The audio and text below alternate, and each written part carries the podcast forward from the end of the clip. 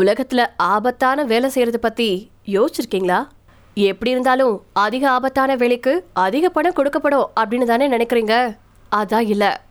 இந்தோனேஷியாவில் தினமும் உயிரை பணைய வச்சு செய்யக்கூடிய வேலைக்கு தொழிலாளர்களுக்கு ஒரு நாளைக்கு பன்னெண்டு டாலர் மட்டும்தான் கொடுக்கப்படுதா? இந்திய மதிப்பில் சொல்ல போனா தொள்ளாயிரத்தி ஐம்பத்தி நாலு ரூபாதா தான். இது சாதாரணமான வருமானம் தானே அப்படின்னு நினைக்கலாம். ஆனா இந்த தொழிலுக்கு இதை சாதாரணம்னு சொல்லிட முடியாது. சரி அப்படி என்ன வேலை தான் அது? அப்படின்னு கேட்டிங்கன்னா இயக்கத்தில் இருக்கக்கூடிய எரிமலையில இருந்து சல்ஃபர் எடுக்கிறது தான் அந்த வேலை. அந்த பகுதி மக்கள் தினமும் எரிமலை மேலே ஏறி தங்களுடைய பணிகளை செய்ய வேண்டிய சூழல் அங்கே ஏற்பட்டிருக்கு.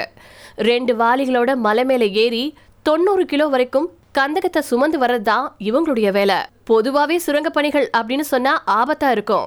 வெடிக்கும் எரிமலைன்னு சொன்னா சொல்லவா வேணும் இந்த கந்தக சுரங்க பணியில வேலை செய்யறவங்க ஐம்பது வயசை தாண்டதே இல்ல அப்படின்னு நிபுணர்கள் சொல்லியிருக்காங்க இந்த ஆபத்தான வேலையில ஏன் மக்கள் ஈடுபடணும் அப்படிங்கிற கேள்விக்கு பணம் தான் பதிலா வந்து நிக்குது.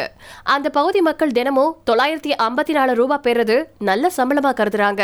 இது பத்தி அந்த வேலையில முப்பது வருஷமா வேலை செய்யக்கூடிய ஒருத்தர் இன்ஸ்டேர் ஊடகத்துல என்ன சொல்லிருக்காருனா ஒவ்வொரு நாளும் நாங்கள் சல்ஃபர் எடுத்துட்டு வரும்போது எங்களுடைய தோள்கள் வீங்கிறது சாதாரணமான விஷயம். இது ஆபத்தானது தான் அப்படின்னு சொன்னாலும் கூட நாங்கள் இறக்குறதுக்கும் தயாராக தான் இருக்கோம். ஏன்னா நாங்கள் பசித்திருக்கிறதுக்கு அஞ்சிட்டு இருக்கோம் அதோட பல முறை எங்களோட உயிரை காப்பாற்ற வேண்டிய நிலைமைக்கு தள்ளப்படுறோம். எரிமலையில இருந்து புகை எழுந்ததுன்னா உடனடியாக அங்கிருந்து ஓடணும். புகை உள்ள நுழைஞ்சிச்சுன்னா பல ஆபத்துக்களை விளைவிக்கும் அப்படின்னு அவர் சொல்லியிருக்காரு.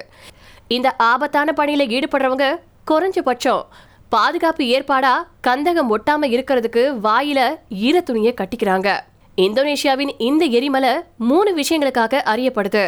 முதலாவது நீல நிற நெருப்பு ரெண்டு அமில பள்ளங்கள் மூணாவது உயிரை கொடுத்து உழைக்கக்கூடிய இந்த பணியாளர்கள்.